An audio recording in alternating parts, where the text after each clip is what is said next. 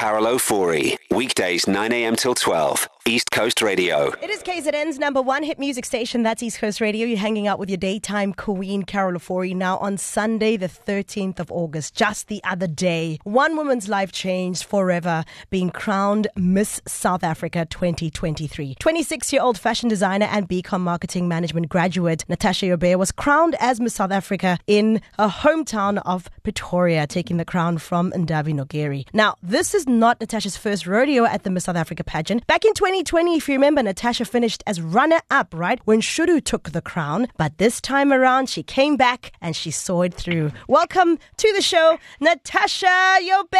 How are you, Thank Natasha? you. Fine, thanks and you. Good. I love how you answered the phone earlier. You're like, Natasha, hello. I'm like, no, lady. You say Miss South Africa, hello.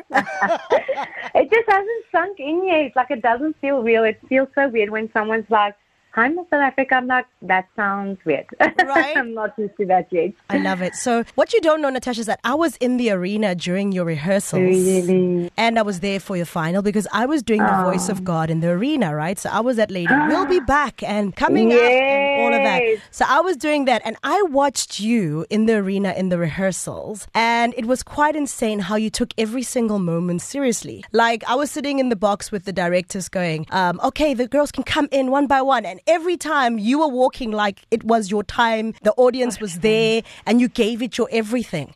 How was that like? you. That whole journey, getting to Yes, yes. So it's, it's, I'm so glad you were actually at rehearsals because that was one evening that was quite a little bit challenging for me. Mm. Um, I remember going back to my room and I was like, oh, you know what? It wasn't my best, but to me, it's like whenever I don't do everything up to my expectations, I can sometimes be a little bit hard on myself. So then for final night, I shifted my perspective and I was like, you know what, Natasha, you have worked so long and so hard uh, in order to come back. Like you need to be present. You need to remember this because should you win, you don't afterwards want to be like, I can't really remember every, anything or I didn't really fully enjoy myself. Um, so when I was on stage, I was just, you know, trying to look for my family in the crowd and taking it all in. Like it was a serious moment for me, but at the same time, it was a very enjoyable moment. So, but you sounded amazing though. Oh, thank you. I wish I very could have your voice. Listen, I must say, when we were doing the rehearsals, it was one thing.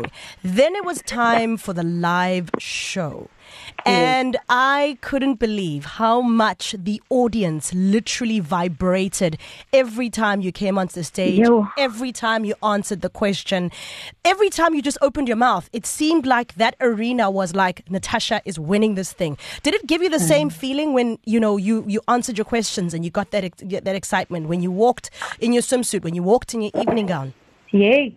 100%. Um, well, not necessarily the winning part like that. I didn't know up until my name was called, but I was very nervous for final night. I was sitting in hair and makeup and I stressed out. I was like, I can't mess this up. This is a significant moment in my life. Like, I didn't want to come back and disappoint myself and the people. Mm. And when we did the opening scene in the leopard dresses, and I started walking, and I heard the crowd, I was like, Yeah. I was in awe. I was in awe. You could see it on my face. You could see it, see it in my body language. And I stood there and I just felt like, you know what? I'm doing it for them. They Yeah. supported me throughout my entire journey and they showed up. Like Yeah.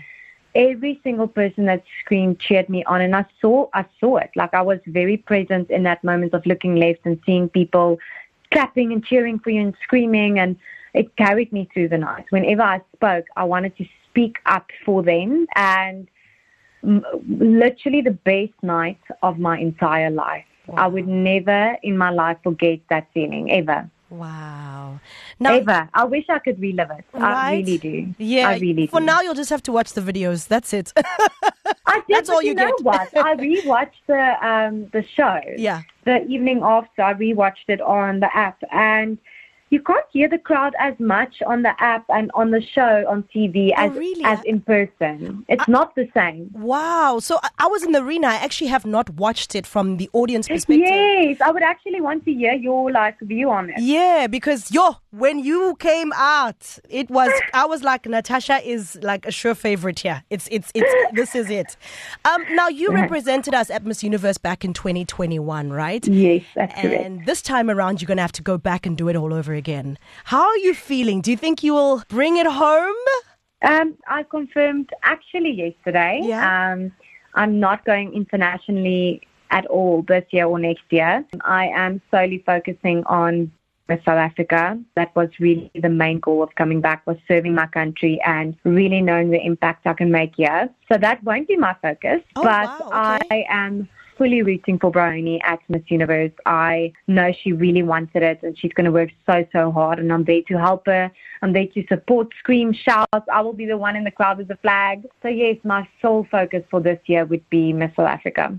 Wow. So I know there were a couple of things that you were quite passionate about, but since you've saying you're not touching any international things and you're working on South Africa, what is the one thing you're starting with first?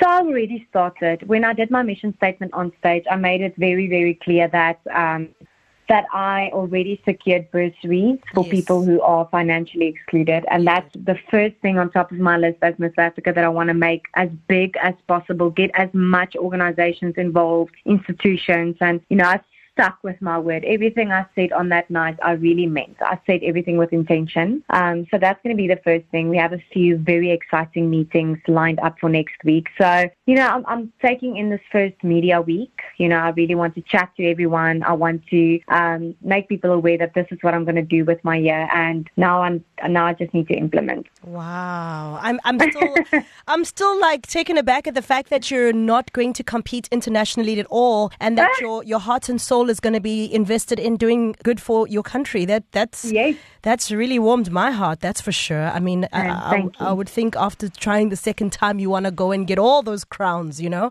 Um, but I think it speaks to your nature. Thank you. I must say, like, I think people have a misperception on um, Miss South Africa, and we've done so well recently that I think people are hyped up about internationals. But Miss South Africa is a job, like, there is work that needs to be done. And even though, yes, should you not win internationals, it's only 10 days or two weeks that you compete, it, it takes a lot out of your schedule. Um, and for me, I know the influence I do have in this country already, like a little bit, even if it's small, like already there is some sort of platform I can use to make a difference. And now I feel like it was really enlarged by becoming Miss South Africa. So I really need to use it for the good and the great. And I will, I'm so ready. Like, even though I'm a little bit tired and sleep deprived, like I really feel so ready to tackle everything on and to speak up for others. And, you know, it's, it's a very, very big privilege to have. Yeah, no, absolutely. Now, I guess I'm I'm rather curious about um, your your journey in, in doing things for South Africa. Um, many people are very despondent about South Africa. Many people feel that our country is not doing its best. We are not at our best. We have big challenges, uh, unemployment at its highest, all these really heavy things. And you are extremely passionate. What do you say to to South Africans who are like, "Hey, me, I'm packing my bags. I'm going to I'm going to Australia. I'm going to New Zealand. Yeah. I'm going to America. I'm leaving South Africa. Yes. Listen, I do understand where at times people are coming from. You know, our our country is facing a lot of difficulties, um, and it's unfortunately not something that can be solved overnight. So if I can't solve everything, but in a country that you do stay, you need to make the best out of your situation. Like I'm only trying to be positive, and hopefully that makes someone else feel the same way. I can only do what I can do, the the the, the um, impact I can make, the things I can arrange, the connections I can build in order to help other people. So it's a difficult it's a difficult situation if you think about it, because we are still trying to push this nation forward, and Miss South Africa is is that job that can do it um, to some extent. So you know, it's tough, but I feel like there are so many, so many um, things in South Africa that's worth staying for that you just can't find anywhere else in the world. Yeah, that you just can't find anywhere in the world. Now tell me, Moana, where is she right now? Where is that beautiful crown of? Ooh! she's, in the, she's in the safe.